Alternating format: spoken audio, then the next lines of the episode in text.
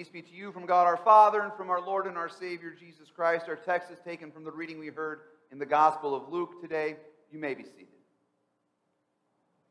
We begin with the word of prayer. Mighty Father in heaven, we give you thanks that you have given your church a mission to go forth proclaiming the good news of Jesus Christ and his salvation in this world that is sick with sin. We pray this day, Lord, that you would encourage us as your congregation here in Escondido to be faithful in this and Lord, we pray that you would encourage us uh, to go forth, but also that you would open hearts and ears to hear the message that we proclaim. Now, Lord, we pray that you would visit us with your Holy Spirit today, that the words of my mouth and the meditation of all of our hearts would be pleasing in your sight. Lord, our rock and our redeemer. In Jesus' name, amen.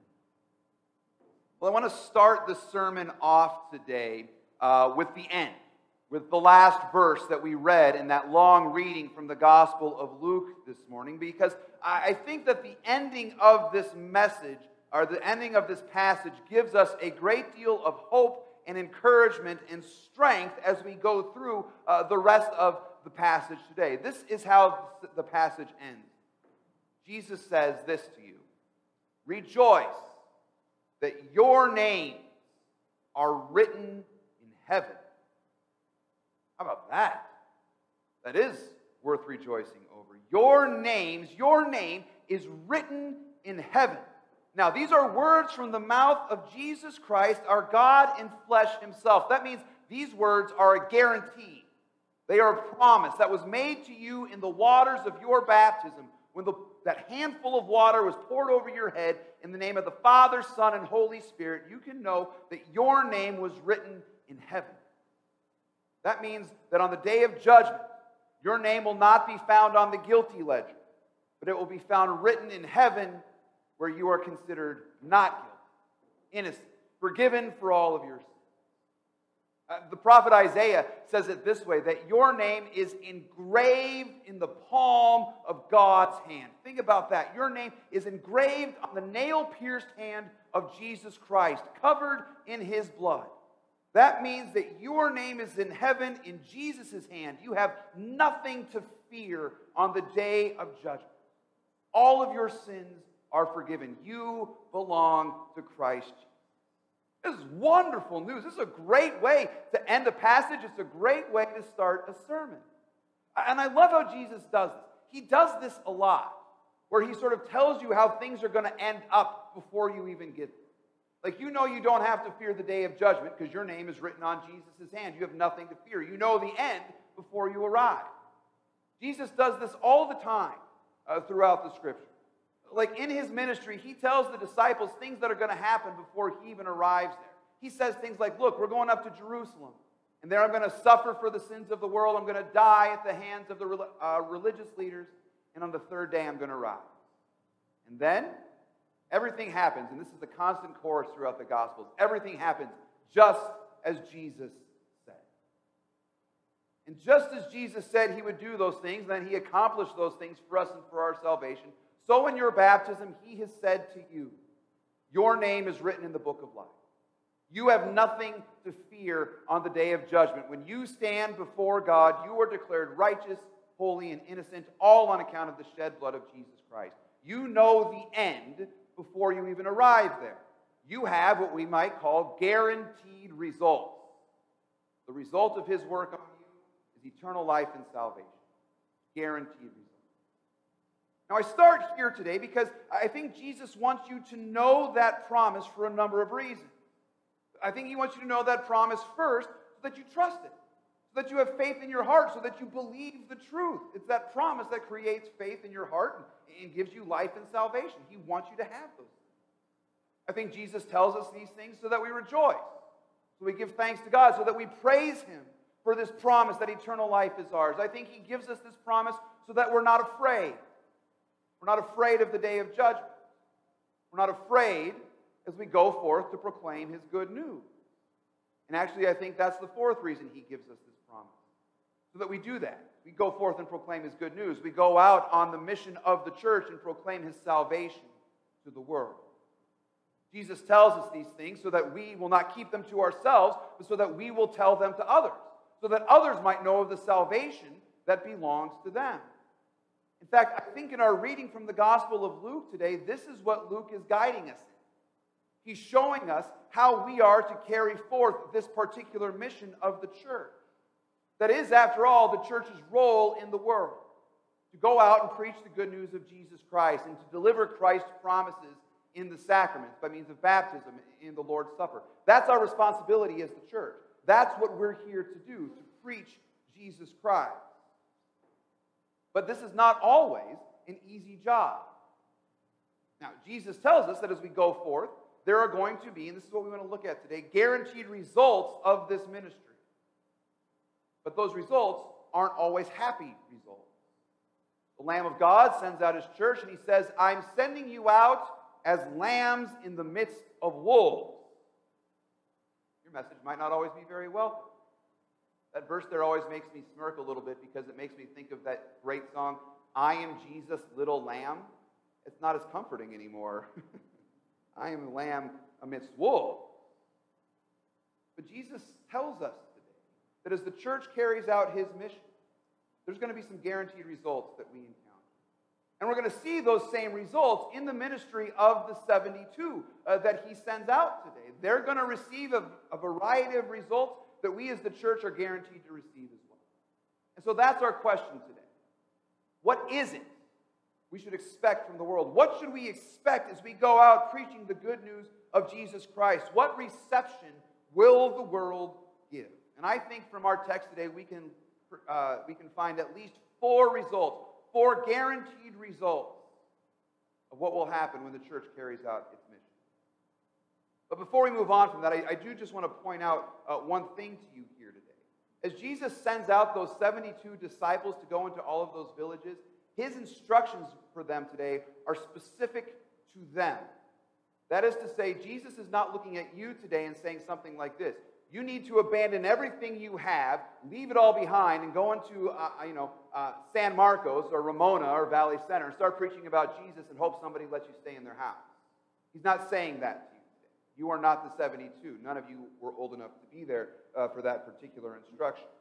However, those 72 who were to carry out that mission in that way experienced the very thing that we as the people of God always experience as we carry out the mission of Jesus.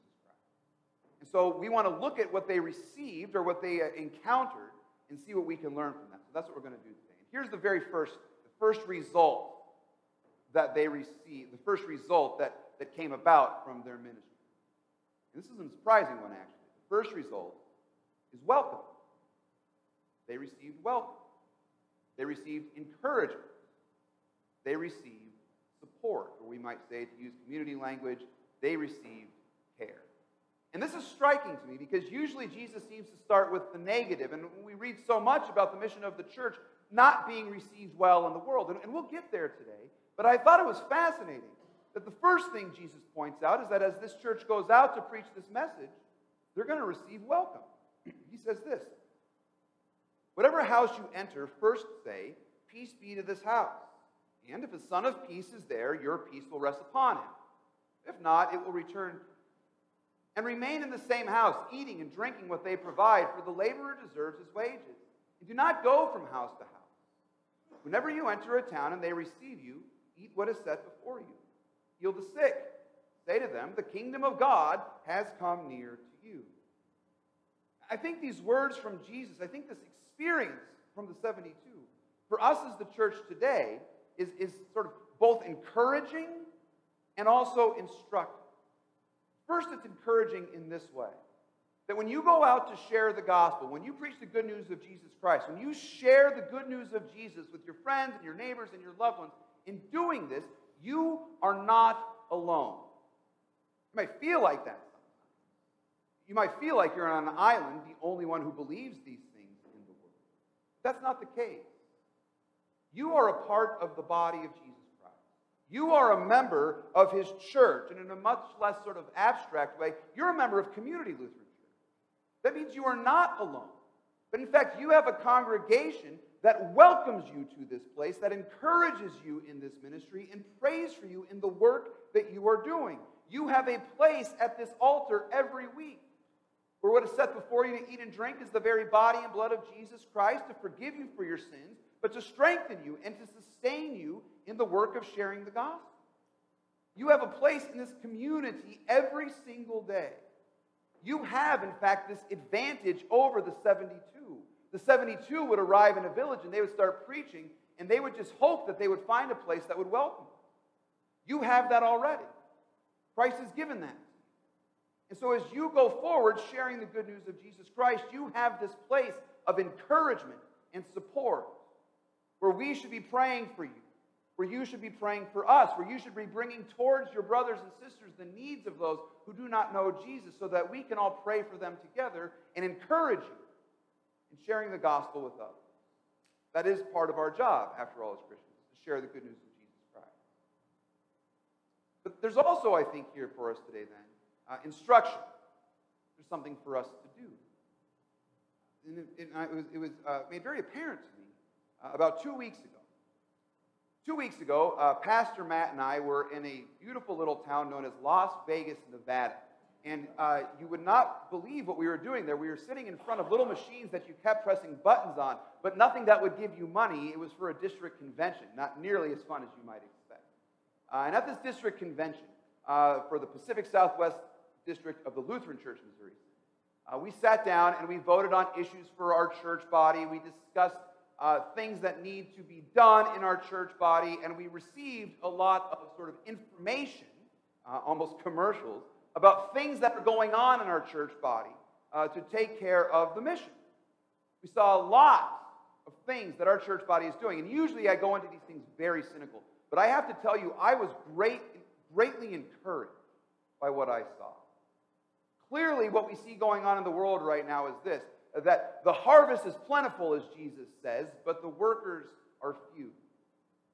And we were talking about how is it that we, as the Lutheran Church Missouri Synod, but how is it as do we, as each individual congregations, what are we doing to support the ministry of the gospel in this world? And it struck me that we, as Community Lutheran Church, we're doing pretty good at this, but we need to keep thinking about it and praying about it. Is that we need to be a place of welcome for those who are doing the work of the ministry. We need to be a place of encouragement and care for those who are going out to try and work in the harvest. And so I think of how we support someone like Sarah Hune, who's a member of our church who's working over in Taiwan uh, to do mission work. We pray for her, we encourage her, we support her, yes, financially, but also with care packages and with notes and letters. Or our friend Dayton Dangel, who is in St. Louis uh, at the seminary right now, training to become a full time pastor.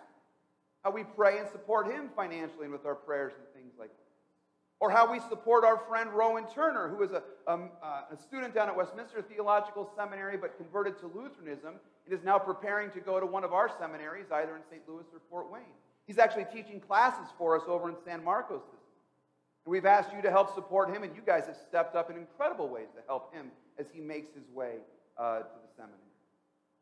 Or I think about the work we do with 1517 to try and get the gospel out into the world in a different variety of ways, and how we can support that sort of movement. And I think of all of these different ways that there are people who are sort of in the employment of the gospel, who do the work of the ministry, and how we as a church are to be for them a place of welcome a place of support, a place they know they can turn to when they need help. And guys, I think we do a great job at this. But I want us to, I want to encourage you that we keep doing. We have a number of students in our church right now who are considering the ministry, uh, who are preparing to go off to college and have said they want to enter into church work. We need to pray for them. I can talk to you more about them after the service this morning. But we need to encourage others. Look, the harvest is plentiful, but the workers are few. We need to be a congregation that supports those workers who are going out. I think we do a good job of that, but I just want to encourage us to keep doing it. Keep praying earnestly, as Jesus says, to the Lord of the harvest to send out laborers into his harvest. But with that, again, I want to just reiterate this point. It's not just the professionals, so to speak, that we need to support. But we need to recognize that all of us here are baptized into Christ Jesus, which means we're all part of what we would call the priesthood of all believers. Not all of us are called to be pastors or church workers, but we are all called to speak the good news of Jesus Christ to our neighbors. And we need to encourage each other and support each other. Mission, the mission field is not way out there. The mission field is your next door neighbor. The mission field is your family member. The mission field is right next to you. And it's your responsibility to love them and support them and give them the good news of Jesus Christ. And we need to be a place that prays for you and encourages you. What you find, I think, here at CLC is that is what we are about encouraging the care of the ministry, encouraging one another to do this work. And we need that encouragement. We need that support, especially in a world right now that is growing more and more antagonistic towards the church and her, and her message. And that leads us into uh, the second guaranteed result of what happens when the church does her job. And we go forth with the ministry. The second guaranteed result is rejection. Some will welcome you, some will reject you. Whenever you enter a town and they do not receive you, go into its streets and say, even the dust of your town that clings to our feet, we wipe off against you. Nevertheless, know this that the kingdom of God has come near. And later, Jesus says, The one who hears you hears me. The one who rejects you rejects me. The one who rejects me, uh, the one who rejects me, rejects him who sent me. Now, this, this part's not very surprising. And we see this in our culture right now that the church is more and more under scrutiny these days, even in our own country. The Word of God is now seen more and more as being uh, archaic and oppressive. Even given what's taken place here in our country, like with the Roe versus Wade stuff over the past number of weeks. Those things happen, and there's a lot of people who are really angry about uh, the decision about Roe versus Wade. And where do they direct their anger? Towards the church. They blame the church, and they're angry at the position and the perspective that the church might proclaim. Further, we just have to understand that as we preach the message of the gospel and we preach the message of our God, it's not a message that is going to be well received in this world. Think about this. We just came out of a month here in our country where we celebrated pride. Pride, the, the, the, ideal of pride was something we celebrated in our country. So that if you're a church that goes forth proclaiming a God who humbles himself to the point of death on the cross, and then goes forth to forgive those who are boasting in the very things that they think are good, and Jesus calls sins and that they need to be forgiven. You have to understand that if you go forth doing that sort of thing and preaching that sort of message, it's not going to be well received.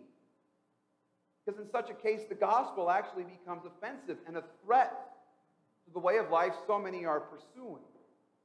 The language of law and gospel, of creation and redemption, submission to the will of God, and love for the weaker neighbor are actually foreign concepts in a country that gives you the right to be a law unto yourself and tells you that such autonomy is, in fact, the highest good. When we go forward saying no, autonomy is, is a recipe for disaster and it's sin, we got to obey God's law. You have to realize that when you preach that message, you're going to face rejection. But here's the thing as the church, we must be very careful with this idea of facing rejection. We, we must pray that if we are to face rejection as the church, it's because we are actually doing what God has called us to. That we are rejected because we are preaching God's law and God's gospel, and we're not rejected because we're taking up sort of the combative party positions of the culture. St. Peter says, Let us suffer for doing good. He doesn't say, Let's be provocative and stubborn, just like the culture around us, and then develop a martyr complex because people are angry with us for picking a fight. See, I think for us as the church, especially on this Independence Day weekend, we have the responsibility in this culture to repent. As the church, I think you and I need to repent for looking far more, for, for having actions and activities and attitudes that reflect the American political climate more than they reflect our Lord Jesus Christ. The Lord Jesus Christ who humbles himself before those who oppose him in order to love them and forgive them. It's our job as the church to preach that Jesus, not to call down judgment and condemnation on those who oppose us but to warn them of the judgment that is coming, and the salvation that is found in Jesus. Christ. Now, that actually gets us to the third guaranteed result of this ministry, and that is, in fact, judgment. It's not ours to judge, but this is the reality Jesus tells us today. Judgment is, in fact, coming. And we have to understand that on that day of judgment, when God shows up, the only hope anybody has before God is to be found in Christ Jesus. But if anybody rejects Christ Jesus and turns from Christ Jesus and his salvation, there is no hope on the day of judgment. Now remember, when we preach the message, we may be rejected in the world, but you have to remember that when they reject you, it's not so much you they're rejecting, but Jesus. So that for those nations and people, those cities and citizens that reject and refuse the gospel, Jesus is clear. He says, I tell you, it will be more, uh, more bearable on the day of judgment for Sodom than for that town that has rejected. Those are terrifying words because Sodom suffered a terrifying judgment in the Old Testament. Because of their love of the flesh, because of their dehumanizing of others, and because of their all out rejection of God, they faced God's judgment in terrifying ways. And what Jesus is saying to us today is that for those who reject Christ and his salvation, for those who refuse to repent, for those who cling to their sin and idolize their sin, they can expect even worse. For the city or the country that sets itself up as being above God and His Word, who establishes loveless laws that cause the poor to suffer, and who establish a way of life that hinders the preaching of the gospel, Jesus promises judgment. And He promises such judgment to any nation that would act in which means such things could, in fact, come upon our own country. I'm not trying to be ruin the fireworks tomorrow, but just understand America is not unique in the history of the world or somehow some exception from God's command. And so, again, it's our responsibility as the church, I think, on this uh, 4th of July weekend to pray, not only to repent for our own sins, but also to pray for our country, to pray for our leaders, to pray for our fellow citizens. That this would be a place where righteous laws are established, where the gospel is preached and heard, and where laws exist that enable to do this, that enable us to do this freely. Now the reality is we can pray for this, and God may hear our prayers. He may answer in this way. Or maybe not. The country may continue to push further and further against God and his will. In which case, guaranteed this country will face judgment. At this point, though, it's very important for us to remember that the fate of the country and the judgment that may come upon the country is not the same as the fate of the church. Those two things are not the same. Where the country goes does not mean anything about where the church goes. Because you and I, as members of the church, we don't need to fear judgment. In fact, in our reading today, there is nothing for us to fear even as sheep sent out among amidst the wolves. Why? Because of guaranteed results number four, which you heard at the beginning of this message. You have nothing to fear from the Lord, for your name is written in heaven. You are baptized. All of your sins are forgiven, and eternal life is yours, for your name is written on the palm of Jesus' hand. So here's what's guaranteed the church will go forth with the mission and in some places it will be encouraged and welcomed. In other places it will be rejected. Churches will grow, churches will shrink. We will see sins forgiven and demons cast out. We will suffer for the sake of Jesus' name. We will see nations rise and fall. And yes, the final judgment will come. And in all of this, you will be carried through it on the promise given to you in a handful of water. Your name is written in heaven. Now then, such a guarantee. I say, we pray for the harvest. We get to work. Amen. Let's pray. Mighty Father, we give you thanks for the mercy that you have shown us in your Son, Jesus Christ. We pray this day, O Lord, for our nation. We pray that you would watch over us with your mercy. that you would make us bold as your church in this place to proclaim your forgiveness, life, and salvation to those who. We pray for our leaders, but we pray for those who make and administer our laws. We pray that you would give them wisdom and guidance to do your will.